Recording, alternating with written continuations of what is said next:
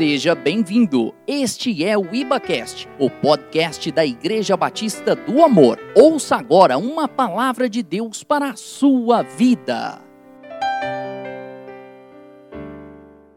Aleluia.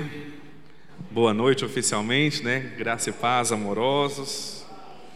Eu quero começar dizendo que é só pela graça de Deus que pessoas comuns como eu, você, o pastor e o Anderson, que a gente pode subir aqui para falar ou fazer algo em nome do Senhor, né? E que tamanho privilégio poder representar o Senhor e falar da Sua palavra e ser cooperador com a Sua obra. Então, queria muito que vocês guardassem isso no seu coração, né? É, só pela graça que nós podemos fazer alguma coisa. Não há em mim ou no pastor ou em algum levita que veio aqui ministrar hoje nenhuma qualidade ou atributo que nos faça melhor que você, que nos faça mais apto, mais elegível. Só estamos aqui pela graça, pela graça, pela misericórdia. Amém? Amados, eu queria muito contextualizá-los a respeito dessa ministração de hoje, né? Essa ministração começa lá no dia 31 de dezembro de 2019. E talvez você, assim como eu, teve o privilégio de passar a virada do ano na igreja, né? Orando com o corpo de Cristo reunidos, participando de uma ceia, como aconteceu lá na Iba Sede. E naquele dia, né, no dia 31, nós participamos então do culto da virada e nós ouvimos o nosso pastor presidente, pastor Ricardo, proclamar qual seria então o nosso ano profético, né? Qual seria a orientação profética para esse ano? E então ele contou para nós naquele dia que seria 2020 o ano da graça.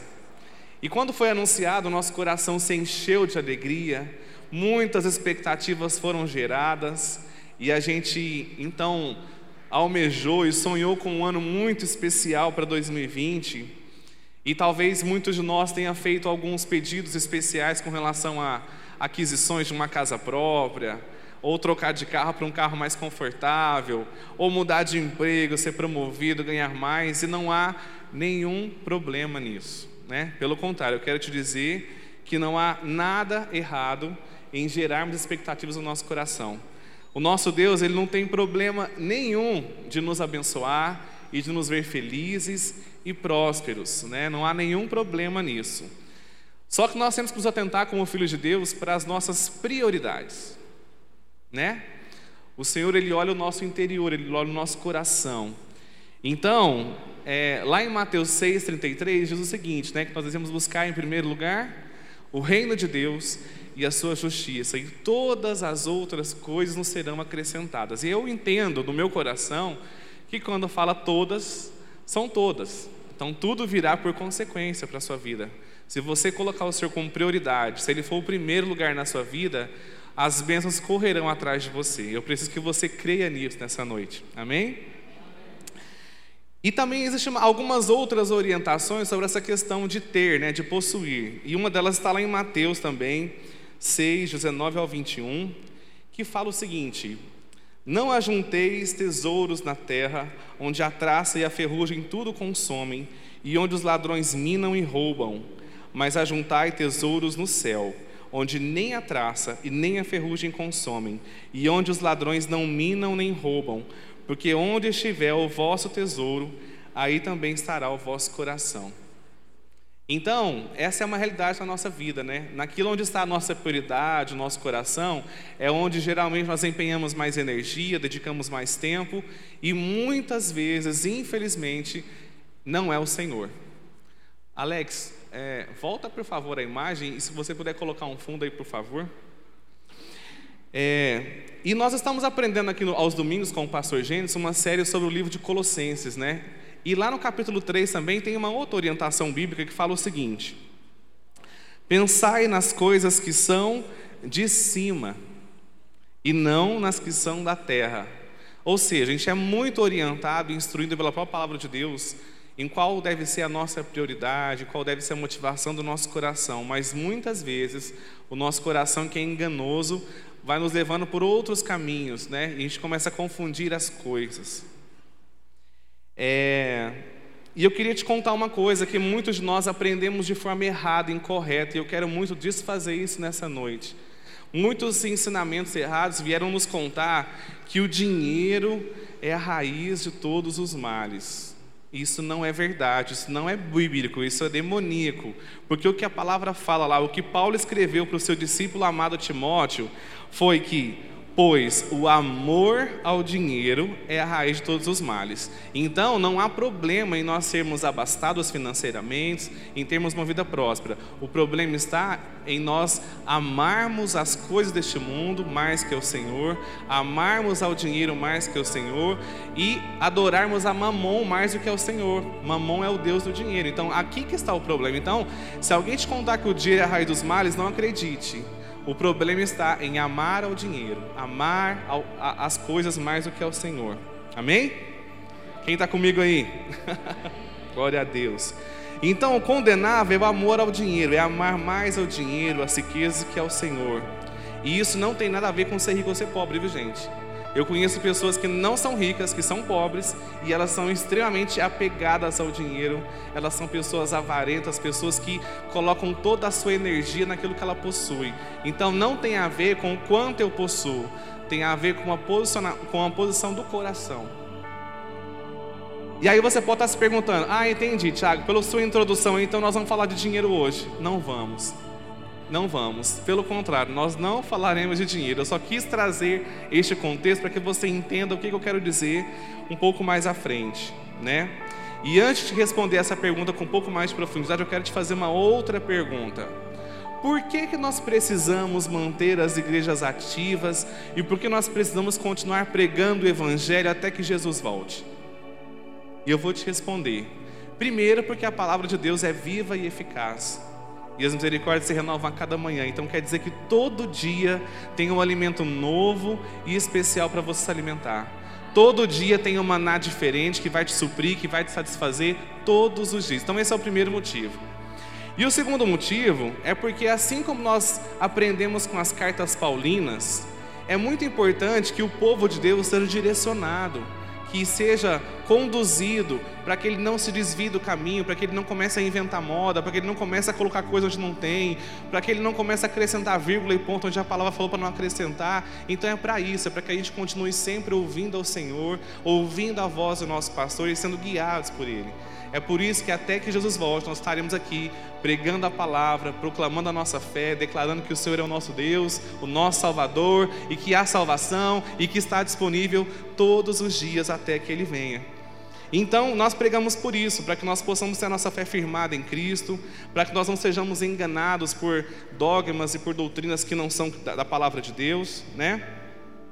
E eu coloquei aqui no meu esboço que nós temos recebido da parte do Senhor, né, alguns ensinamentos sobre as orientações de Paulo à igreja de Colossos. Porque a palavra fala que aquela jovem igreja de Colossos, mesmo após tendo recebido a Cristo, começou a meio que misturar as estações. Começou a meio que viver um sincretismo religioso. Começou a misturar misticismo com a palavra de Deus e as coisas foi ficando de um jeito que já estava descontrolado, então foi necessário que uma carta fosse enviada para direcionar os irmãos. Amados, o caminho é aqui, não é aqui, vamos por aí, né? E aí eu estou falando tudo isso para vocês porque muitos de nós, lá no dia 31 de dezembro, talvez alimentamos expectativas no nosso coração com relação a ter, a aquisições, achando que o ano da graça era o ano que você ia conquistar as coisas, que você ia ser próspero, abastado, e nós acabamos meio que confundindo as coisas. E aí assim, né, o Senhor tem ministrado muito ao meu coração sobre esses equívocos, né, que muitos dos seus filhos têm em relação da graça de Deus com conquistas, com realização pessoal, profissional ou ministeriais. E nós não podemos confundir a graça com o merecimento. Porque tudo que eu faço por merecer não é graça, é mérito. A graça é muito maior. Se eu começo a atribuir a graça com coisas, eu estou menosprezando tudo aquilo que o Senhor fez por mim. E a graça é um atributo divino, né? não é uma coisa que o homem pode oferecer. A graça pode ser oferecida pelo Senhor. Então, quando eu atribuo é, graça com merecimento, com conquista, com redenção, eu estou menosprezando em muito né, a graça de Deus. E ela vai muito além do ter. A graça de Deus, ela fala sobre o ser de Cristo em nós. Então é muito maior do que o ter, fala sobre o ser. E quando eu sou, quando eu vivo e manifesto Cristo, então as coisas começam a acontecer. Não porque eu tenho, mas porque eu sou, estou representando aquele a quem eu sirvo, aquele que me salvou. Então eu vim compartilhar com vocês essa noite, vocês que estão aqui no templo e vocês que estão em casa, né? Que a graça não tem nada a ver com a terra, a graça tem a ver com o céu que a graça, ela fala das coisas do alto e não das coisas terrenas. E eu trouxe para vocês aqui o significado dessas palavras. Graça é um ato de bondade de Deus, não do homem, é um ato de bondade de Deus para com os homens que não merecem seu favor. Graça é um favor imerecido para conosco quando não merecemos nada de Deus e por sua misericórdia ele faz algum favor para conosco. Então, Deus exerce um ato de graça e Deus sempre age com graça conosco porque nós não merecemos nada dele. Então, ou seja, tudo que nós vivemos e viveremos aqui em diante é só pela graça. Porque nós nunca estaremos de verdade merecendo alguma coisa. Nós nunca estaremos bons o suficientes para merecer alguma coisa, porque nós temos uma condição que era impossível nós mesmos religarmos a Deus.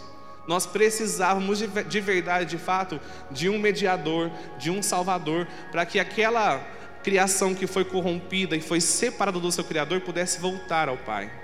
E essa graça foi manifestada por meio de Jesus. Tiago, então o que é mérito então? Mérito é quando uma pessoa recebe algo que merece. Suas obras as fazem merecedores de receber algo que lhe é devido. Quando uma pessoa trabalha, seu salário é seu mérito. O trabalhador tem o direito de receber seu salário, o empregador tem o dever de pagar. Se o salário não for pago, então se comete uma injustiça. Mas aí eu queria te perguntar, mas em relação a Deus? Nós temos algum mérito? Nós temos algum mérito em relação a Deus? Deus tem alguma obrigação para conosco? O que vocês acham? A resposta bíblica é que não temos nenhum mérito diante de Deus. Nossas obras, por causa do pecado, elas foram manchadas, né? De modo que as nossas melhores ações, ela não nos garantiria nenhuma boa recompensa diante de Deus. Sem o Senhor Jesus, o nosso retrato diante de Deus seria um retrato de pecado, de delitos e de muita feiura.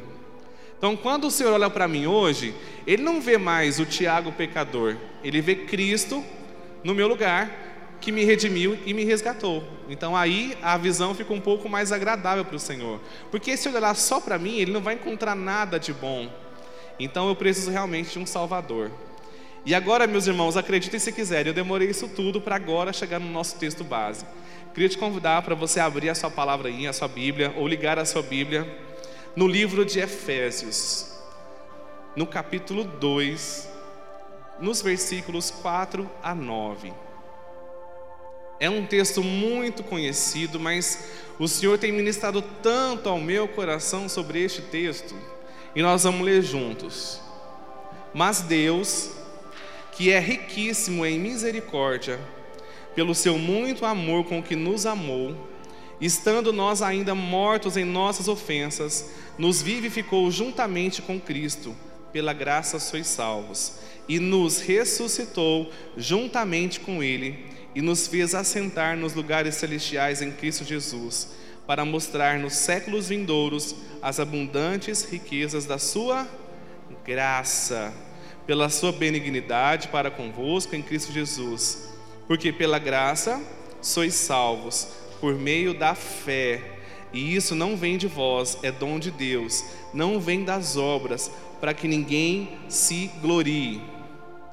O Senhor conhece a sua criação.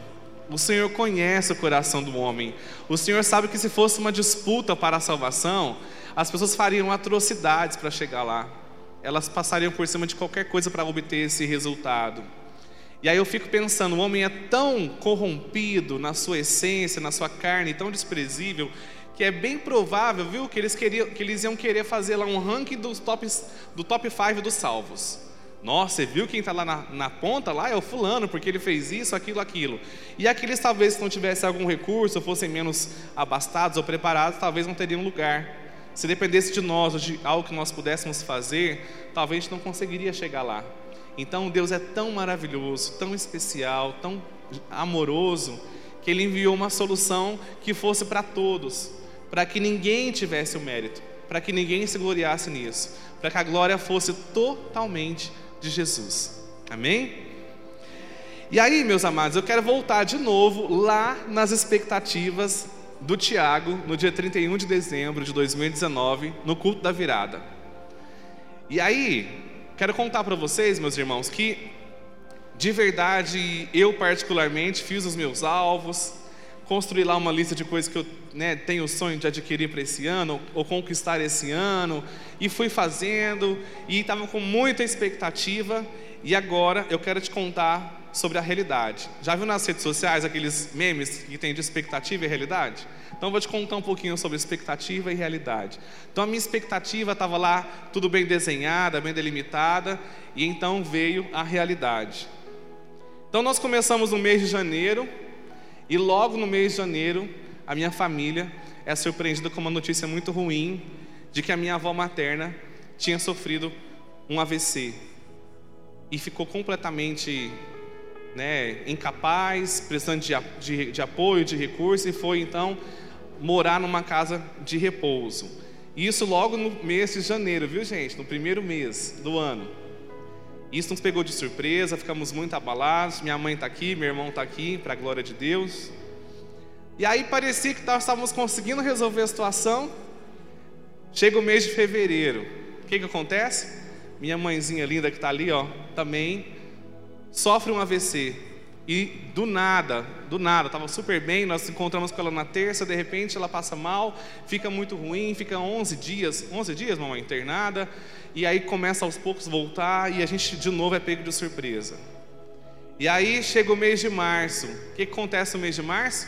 O Brasil formaliza uma pandemia. E aí as coisas começam a ficar meio sem controle nesse país, meio, né, desesperadoras. Chega o mês de abril, e aí, para alguns que acompanharam, uma grande tragédia familiar também assolou os nossos líderes de célula. Uma grande surpresa, uma grande tragédia. Chega o mês de julho, aí a gente pensa: nossa, está chegando o meio do ano, as coisas vão começar a se encaixar. Outras duas notícias muito ruins. A primeira, no dia 9 de julho, o esposo dessa minha avó que eu contei para vocês que foi internada ficou muito depressivo por causa da internação dela, por ter ficado tanto tempo junto depois ter que ficar separado e ele não resiste às pressões e ele faz uma atrocidade, ele compra uma corda, comete suicídio. Dia 16 de julho, a minha avó que estava internada para de se alimentar então, vai para o hospital, contrai Covid-19 e falece uma semana depois do esposo. Então, imaginem vocês, numa quinta-feira a gente está fazendo o velório de um, uma pessoa e na outra quinta de uma outra pessoa. E eu confesso para vocês que foi aí que essa pregação nasceu. Que eu comecei como ser humano que sou a questionar o Senhor. Eu falei, Senhor, é isso mesmo? Será que o pastor Ricardo entendeu errado?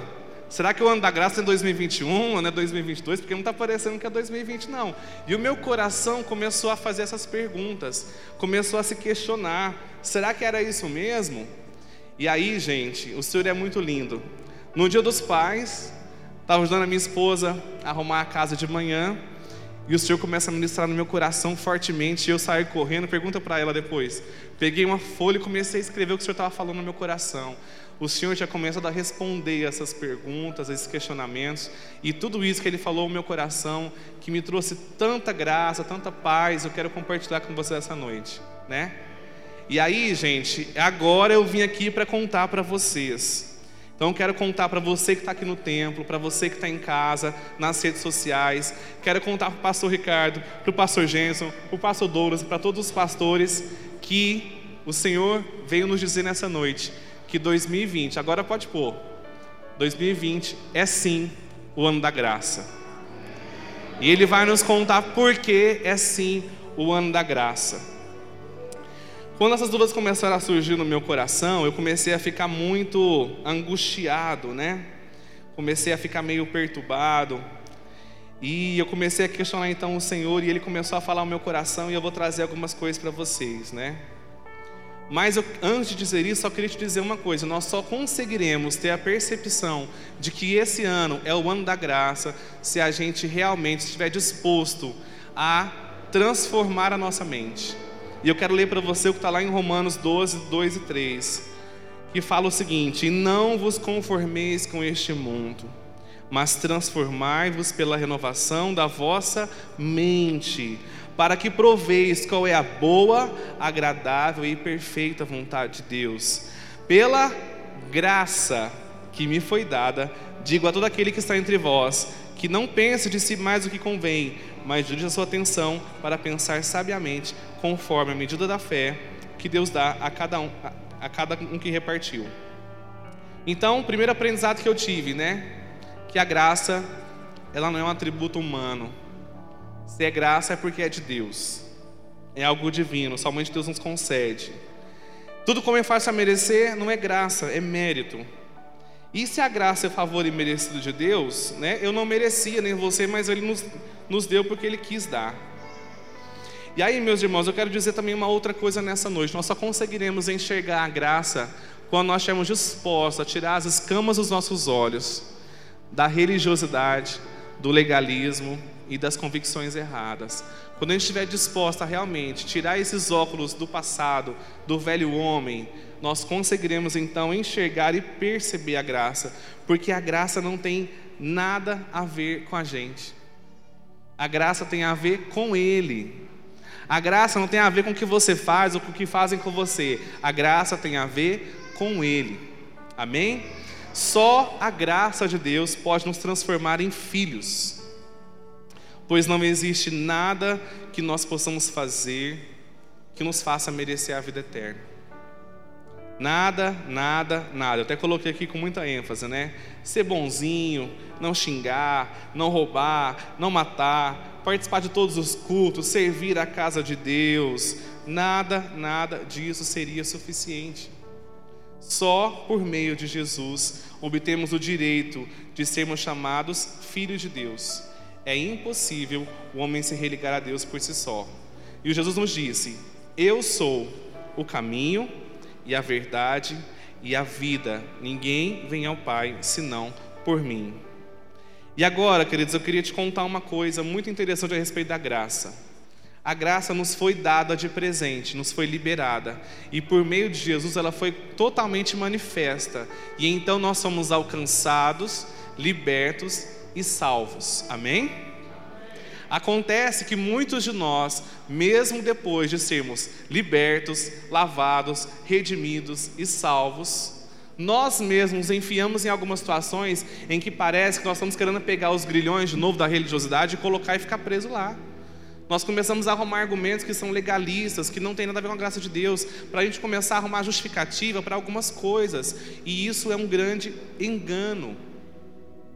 E aí eu quero te dizer uma coisa: é muito possível você viver ainda debaixo de um jugo da lei, tendo recebido a graça. Se você não ficar, se eu não ficar muito atento, eu começo a viver de novo um legalismo que não é correto, porque eu fui me deixando levar por caminhos que não são caminhos de paz, caminhos que vêm da parte do Senhor. Então eu queria te contar uma coisa, né? Eu quero fazer aqui para a gente entender um pouquinho um contraponto entre a lei e a graça. A lei, ela nos aprisiona, inclusive a nossa mente. Ela nos impede de ver os propósitos, ela nos paralisa e ela nos faz sentir que nós somos incapazes, inaptos. Por quê? Porque pela lei nós nunca estaremos prontos. Né? Nós aprendemos lá no Velho Testamento e depois no Novo que o conjunto de leis eram tão grandes que os próprios mestres, os próprios rabis da época não conseguiam cumprir o tamanho do peso do jugo que era aquele conjunto de leis. A lei ela vai falar sobre legalismo. Então, o que é o legalismo? Isso pode, isso não pode, isso deve, isso não deve. Ela começa a trazer jugo sobre a nossa vida. A lei ela é representada pelos fariseus. Aqui eu coloquei fariseus porque é o grupo mais conhecido, né? Mas naquela época antiga, tinham outros grupos de religiosos que davam muito trabalho. Então nós tínhamos ali os fariseus, os saduceus, os essênios, tinha outros, zelotes, tinha outros grupos ali que eram grupos religiosos, ou então da autarquia, que meio que dominava essa questão da religiosidade. E esses irmãos, eles tinham uma aparência de santos por fora. Eles criaram todo um estereótipo de santos. Eles se sentiam superiores, eles passavam ao largo das pessoas e eles julgavam quem era digno e quem não era de fazer parte dos seus grupos. Eles mediam as pessoas pelos seus feitos e proceder. E nós devemos ter muito cuidado com os nossos medidores de unção. Eu costumo brincar muito sobre isso, né? Deus não nos deu esse aparelhinho chamado medidor de unção. Nós não temos esse poder de julgar, ah, fulano é mais abençoado, é mais ungido. Quando é o fulano que prega, eu vou lá, porque quando é o fulano, o fulano não tem unção. Cuidado com essas coisas, né? Quem somos nós para fazer esse tipo de julgamento? Então, cuidado com os nossos medidores de unção. Devemos lembrar que o Senhor não vê como homem, o Senhor vê o coração, o Senhor vê o interior. Os legalistas religiosos são frios e são movidos pelas leis e pela rigidez das regras. Eles colocam peso sobre as pessoas e a lei e a religião elas são exclusivistas, elas excluem as pessoas. Ninguém é bom o suficiente. A lei ela te exclui, ela você não pode fazer parte. Você não é bom o suficiente. Aí, amados, eu quero te contar uma história para você ter certeza de que eu estou falando é verdade. Muitos aqui devem conhecer a parábola do samaritano, né? Que é um homem que estava fazendo um percurso, salvo engano, de Jerusalém para Jericó. E no meio do caminho ali ele encontra com alguns salteadores, alguns ladrões que fazem um estrago àquele homem, né? E a palavra diz que passou primeiro um, um doutor da lei, vamos falar assim, né? uma pessoa religiosa. E ela olhou aquele homem lá e falou: Eu, hein, tô fora. Passou de largo, né? E depois passa um levita e fez a mesma coisa. Que eu quero te dizer com isso? É santidade só por fora, mas o amor verdadeiro, o amor não estava nos seus corações. Eles não tinham compaixão pelas pessoas. Eles só queriam saber de pregar o que podia e o que não podia, mas eles não queriam viver o amor. Mas eu quero te contar uma boa notícia. Aí vem a graça. A graça, diferente da lei, ela liberta, cura e transforma. A graça, ela fala da salvação por meio de Jesus. Ela é representada pelo próprio Jesus. Jesus, para quem estava vendo de longe, tinha aparência de pecador, comia com os pecadores, andava com as prostitutas, andava com os beberrões. Por quê? Porque o que movia Jesus não era o que podia e o que não podia, era o amor.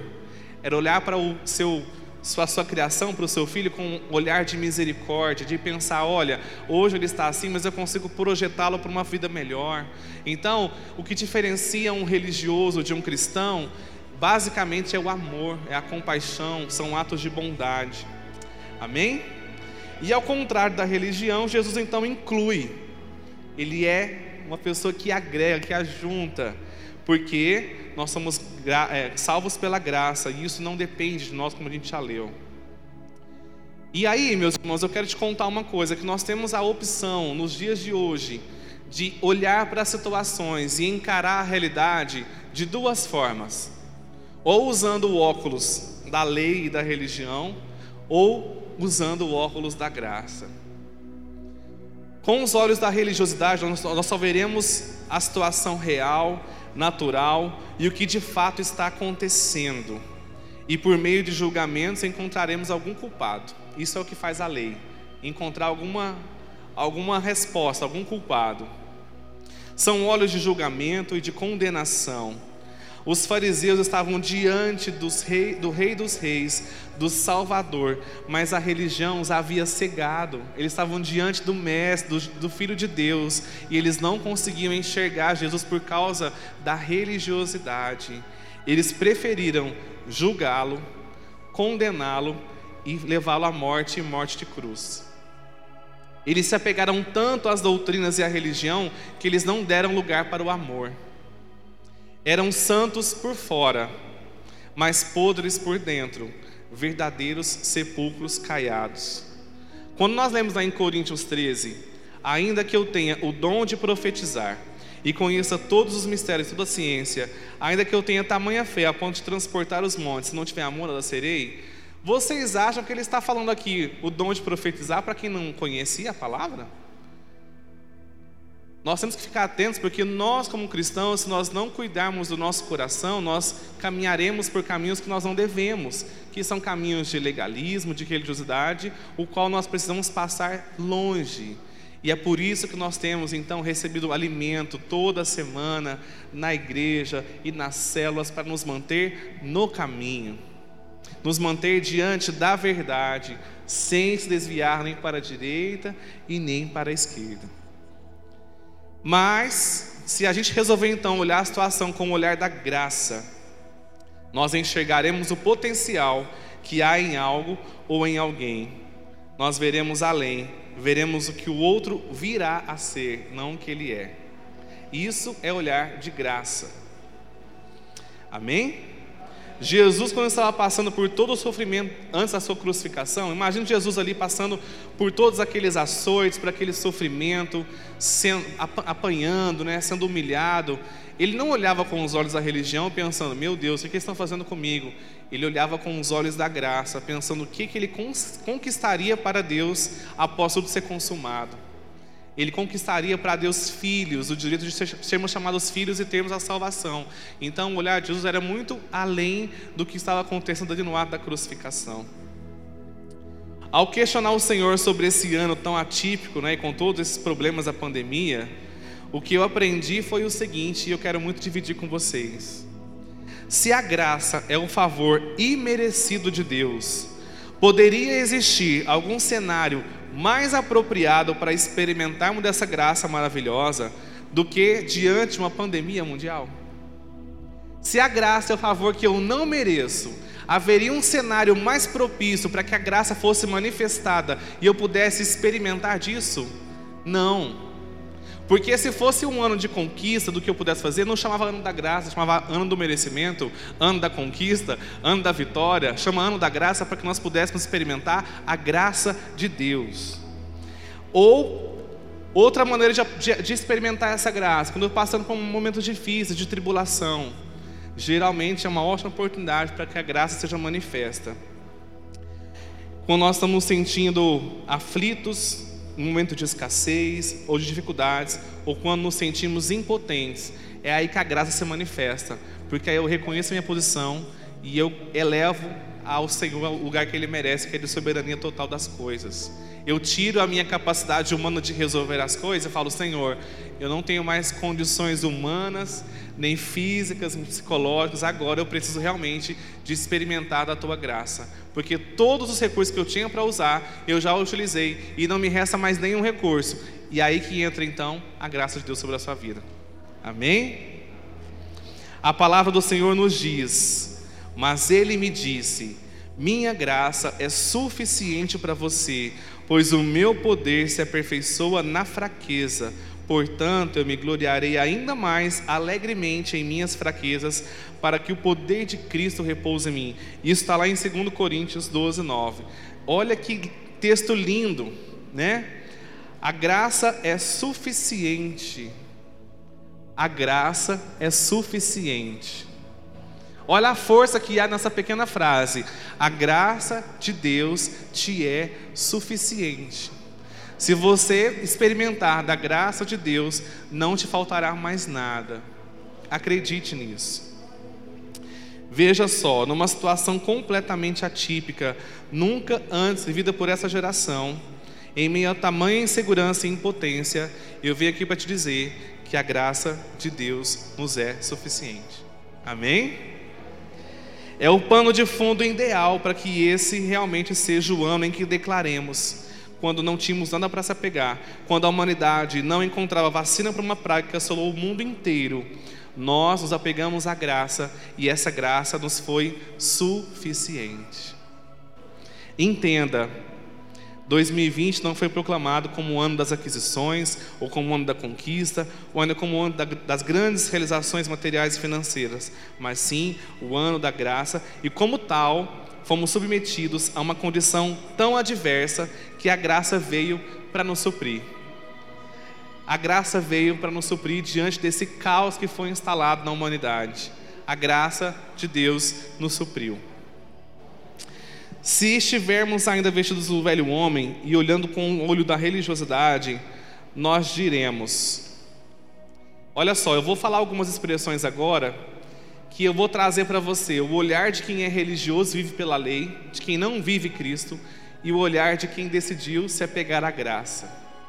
O religioso ia dizer o seguinte, pastor Jenison: como prosseguiremos com as igrejas fechadas? Como ficará a questão financeira se não poderemos realizar cultos presenciais como antes? Só nos resta esperar o dia de fechar. Mas quando olhamos pelo prisma da graça, vem a resposta: por causa da graça estamos de pé com todos os compromissos honrados e não nos faltou nada. Isso é o olhar da graça. Mas geralmente os religiosos eles continuam insistindo, eles continuariam perguntando: quantas empresas estão declarando falência? Quantas pessoas estão desempregadas? Como é que vai ser os meus dias, Senhor, daqui para frente?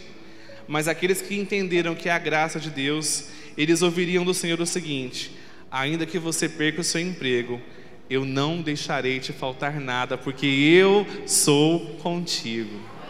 Amém? Glória a Deus.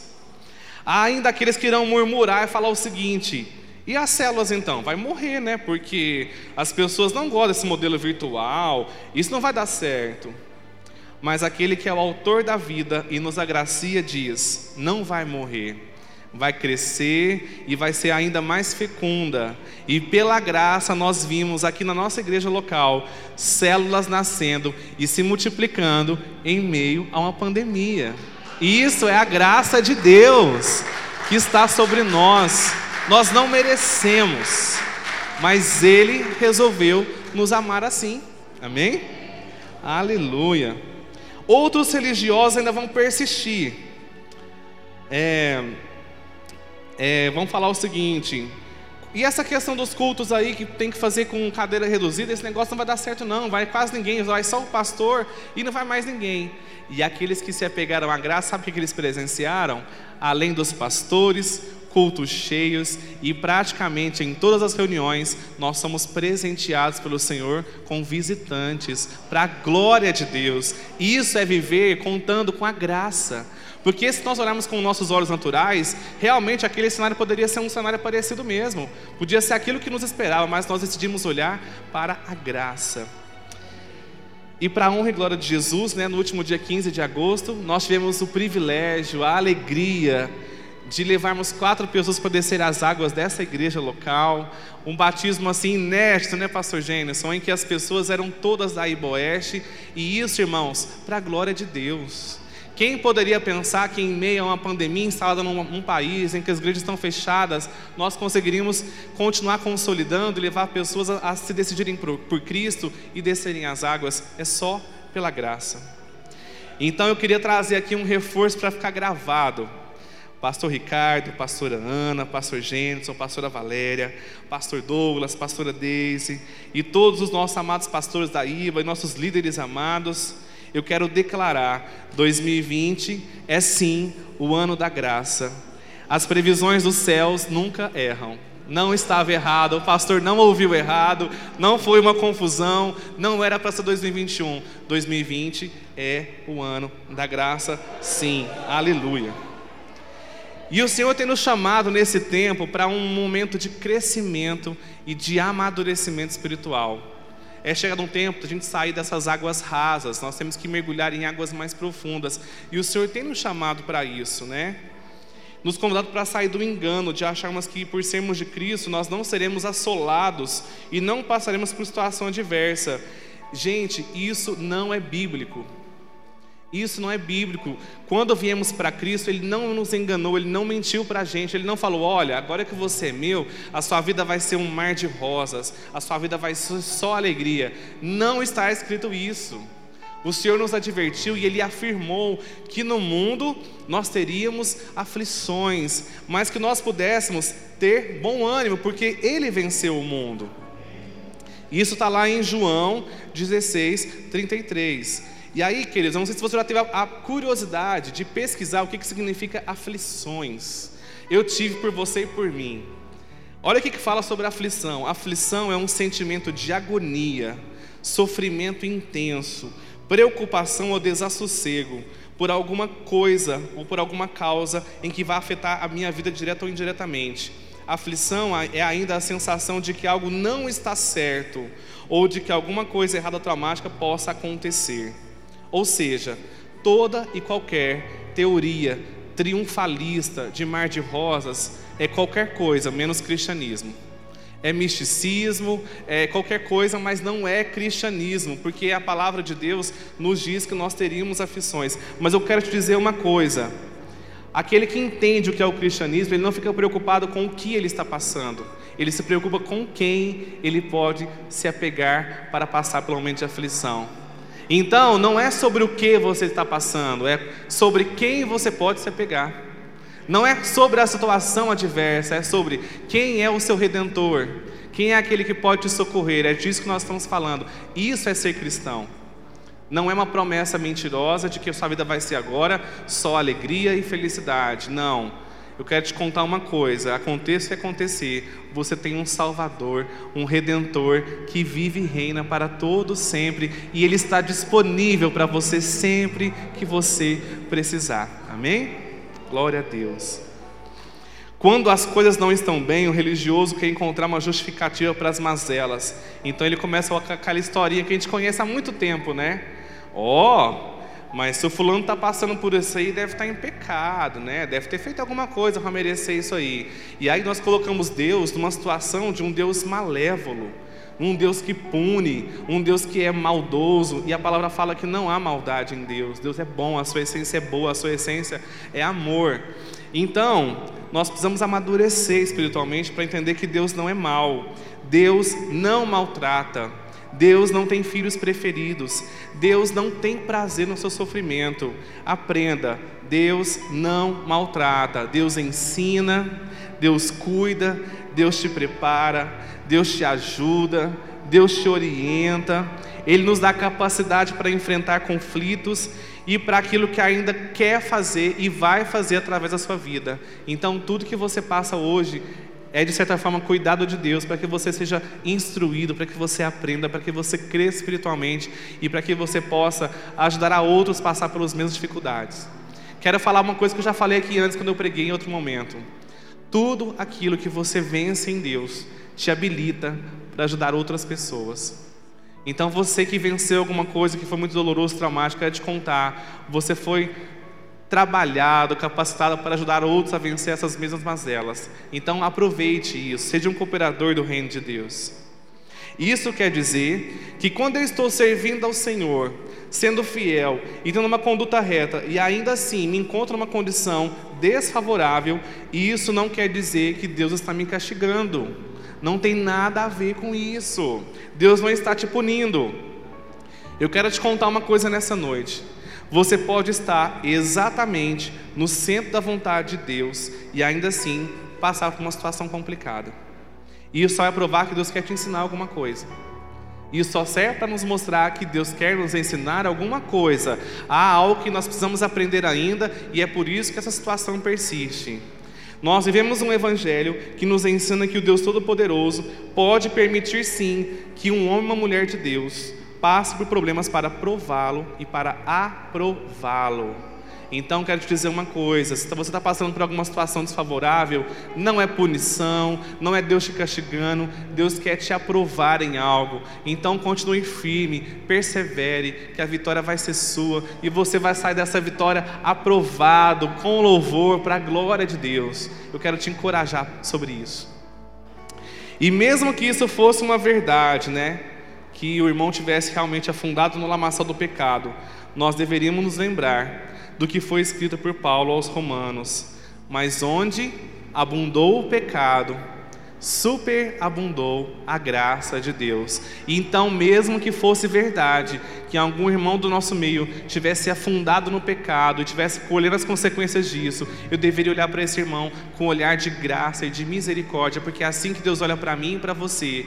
Ele não merece, mas eu também não merecia, e Deus fez por mim e fez por ele também. Então é um olhar de graça, um olhar de misericórdia. Eu quero te contar uma outra coisa. A bonança e os dias bons e felizes, muitas vezes, eles tendem a nos enganar e a nos a fazer achar que nós somos merecedores de algo, que nós né, realmente somos muito bons, que nós merecemos aquilo, e com isso nós nos esquecemos da graça e do favor de Deus. Geralmente, nos dias maus, difíceis e de aflição, o homem se coloca na posição correta, pequeno, frágil e dependente de Deus. Então eu entendo no meu coração que muitas situações que nós passamos não é porque Deus quer me castigar, Deus quer me lembrar de qual é a minha posição e de qual é a posição dele, de que eu necessito, que eu sou frágil, pequeno e que ele é o todo-poderoso e que eu dependo completamente dele. Isso é a posição correta das coisas. Foi em meio ao caos que a graça de Deus se manifestou com maior intensidade, tanto no Velho quanto no Novo Testamento. Noé e a sua família provaram da graça de Deus em meio a um dilúvio que devastou a terra. Então, em meio a um caos, um homem com a sua família pôde provar e experimentar da graça de Deus. Moisés provou da graça de Deus quando ainda era um bebê, ao ser livrado de uma morte, né? E em vários momentos conduzindo o povo, sendo a cena mais emblemática que todo mundo conhece, que é Moisés com o povo diante do Mar Vermelho, e agora, daqui tem o mar, daqui tem um exército, o faraó me perseguindo, tem um monte de soldados, e agora, e agora, e agora, a gente conhece o final da história. Deus expressa e manifesta sua graça, um favor imerecido para aquele povo reclamão, murmurador, e ainda assim os faz passar em terra seca. Então, em meio ao caos, a, a graça é manifestada de forma intensa para os filhos de Deus. Lázaro provou da graça de Deus após retornar à vida após quatro dias de falecido. Essa também é uma história muito emblemática, né? Mas eu quero te contar que, sem dúvida alguma, Jesus é a maior manifestação da graça de Deus. Jesus é a, a, própria personificação da graça de Deus. Jesus é a graça que nasceu em uma pessoa, Jesus. Pois o Pai decidiu nos enviar Jesus quando nós ainda éramos pecadores. Romanos 5,8 fala o seguinte: Mas Deus demonstra o seu amor por nós. Cristo morreu em nosso favor quando ainda éramos pecadores. Amados, fazer uma coisa, dar um presente para um irmão, morrer por alguém enquanto ele é meu amigo, enquanto ele faz tudo que eu mando, enquanto ele é meu camarada, é legal. Agora, você se dar em prol de uma humanidade corrompida, pecadora, sem saber se eles o aceitariam, só pode ser pela graça. É muito amor envolvido, é muito amor envolvido. A consciência da lei da religiosidade diria, né, diante da, da humanidade corrompida, o seguinte: Jesus, você vai morrer na cruz por esse povo? Eles não merecem. Esse povo não merece. Isso é a voz da religiosidade. Mas a consciência da graça, por meio de Jesus, responde: Eu sei que eles não merecem, mas ainda assim me dou para resgatá-los. É a coisa mais linda essa carta de amor, porque nós não merecíamos, mas Ele resolveu nos amar primeiro. Ele resolveu nos amar sem saber se nós o amaríamos. Ele resolveu se dar para nos resgatar, ainda numa consciência de que não merece, mas eu vou pagar o preço, eu vou pagar para resgatá-lo. Devemos ter muito cuidado com frases do tipo: Fulano não merece a minha ajuda, porque, segundo a Bíblia, nem eu e nem você merecíamos tamanho favor. Romanos 3:23 fala o seguinte: porque todos pecaram e destituídos estão da glória de Deus, sendo justificados gratuitamente pela sua graça, pela redenção que há em Cristo Jesus. A graça de Deus precisa ser aceita, percebida, sentida e vivida. Como a graça pode ser aceita, Tiago? Quando eu reconheço a minha condição de homem pecador e que eu preciso de um Salvador. Então eu aceito essa graça, eu aceito que foi liberado sobre a minha vida. Alguém, eu aceito alguém que decidiu pagar um preço para que eu fosse resgatado. Como é que a graça de Deus pode ser percebida? Ela pode ser percebida tanto por mim quanto pelos outros, nos atos de amor, de bondade, de misericórdia, perdão, e que nós certamente não teríamos por nós mesmos. Só pela graça nós faremos aquelas coisas. A graça pode ser sentida dentro de mim, operando e trazendo uma transformação de dentro para fora. E a graça precisa ser vivida. Ela precisa ser o estilo de vida do cristão. Amar incondicionalmente, não julgar se o outro merece ou não, perdoar 70 vezes 7.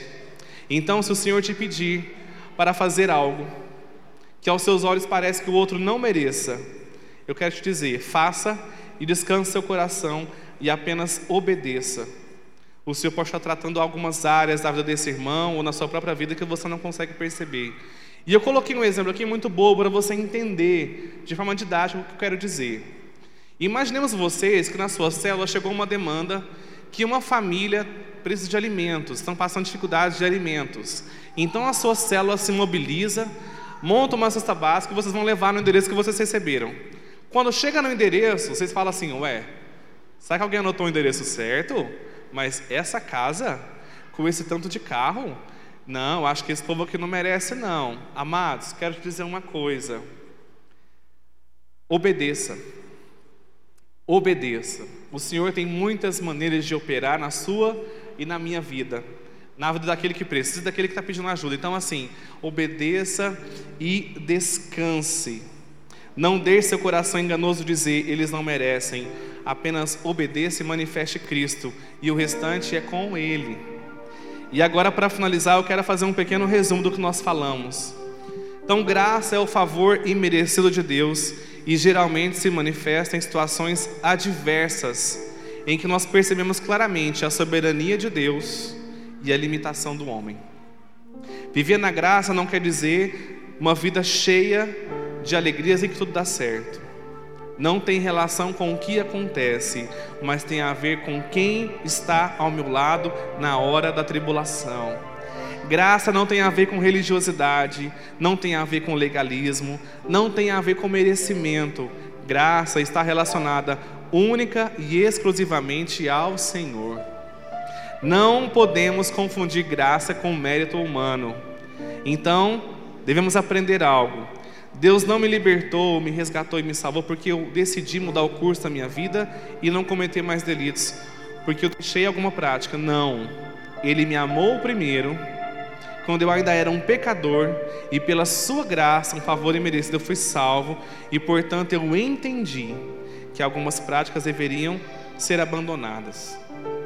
Nada do que eu fiz, fizer ou fazer, absolutamente nada, nada, nada me tornará apto ou elegível para receber a graça de Deus.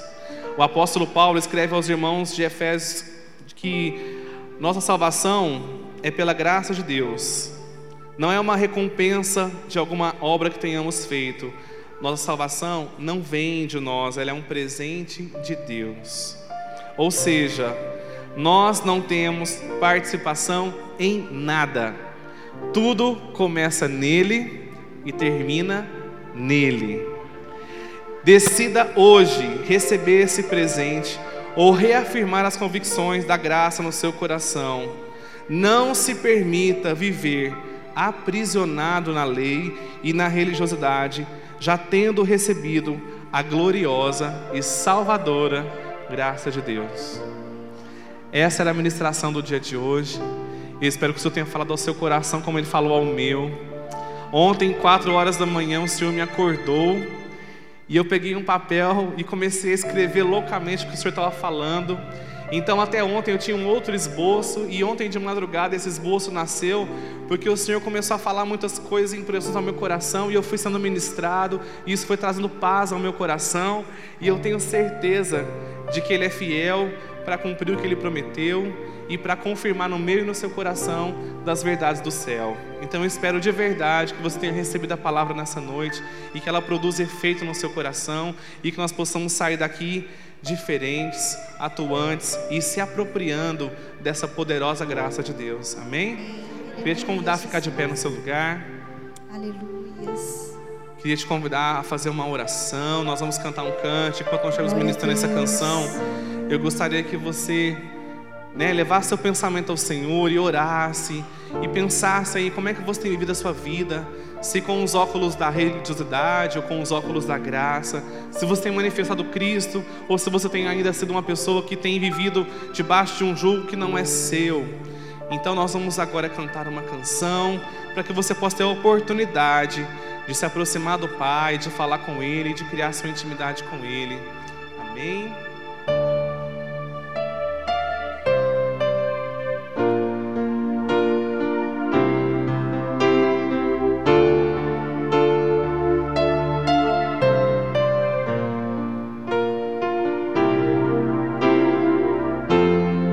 Eu não preciso ser reconhecido por ninguém.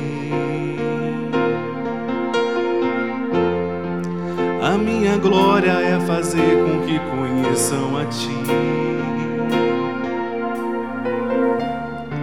E que diminua eu, para que Tu cresça, Senhor,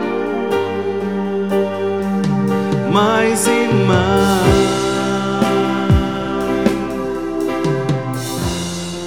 E como serafins que cobrem o rosto ante a Ti. Escondo o rosto para que vejam tua face em mim. E que diminua eu, para que tu cresça, Senhor.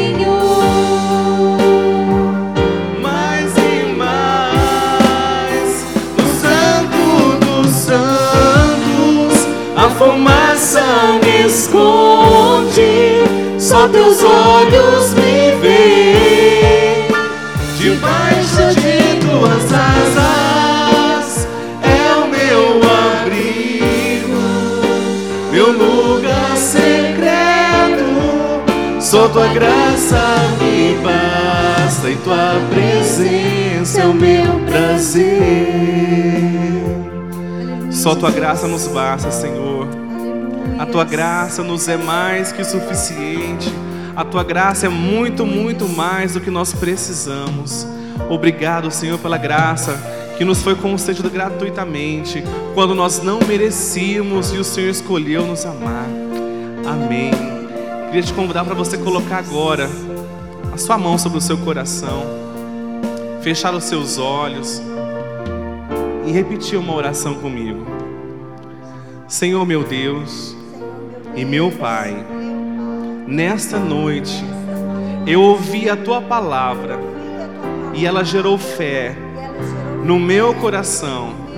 Nesta noite, eu aprendi um pouco mais sobre a graça, sobre a maravilhosa graça de Deus. Nessa noite, meu Deus, eu te confesso Jesus Cristo como meu único e suficiente Senhor e Salvador. E eu, Senhor, que um dia já andei em teus caminhos, mas me afastei, me desviei da tua presença, abri mão da graça, nesta noite, arrependido eu volto, na certeza de que sou aceito e de que o Senhor me recebe de braços abertos. Escreve, Senhor, o meu nome no livro da vida e que eu possa morar com o Senhor na eternidade para todo sempre. Amém. Ainda... Obrigado por acessar o IbaCast. Acesse nossas redes sociais. Siga Igreja Batista do Amor. Até a próxima.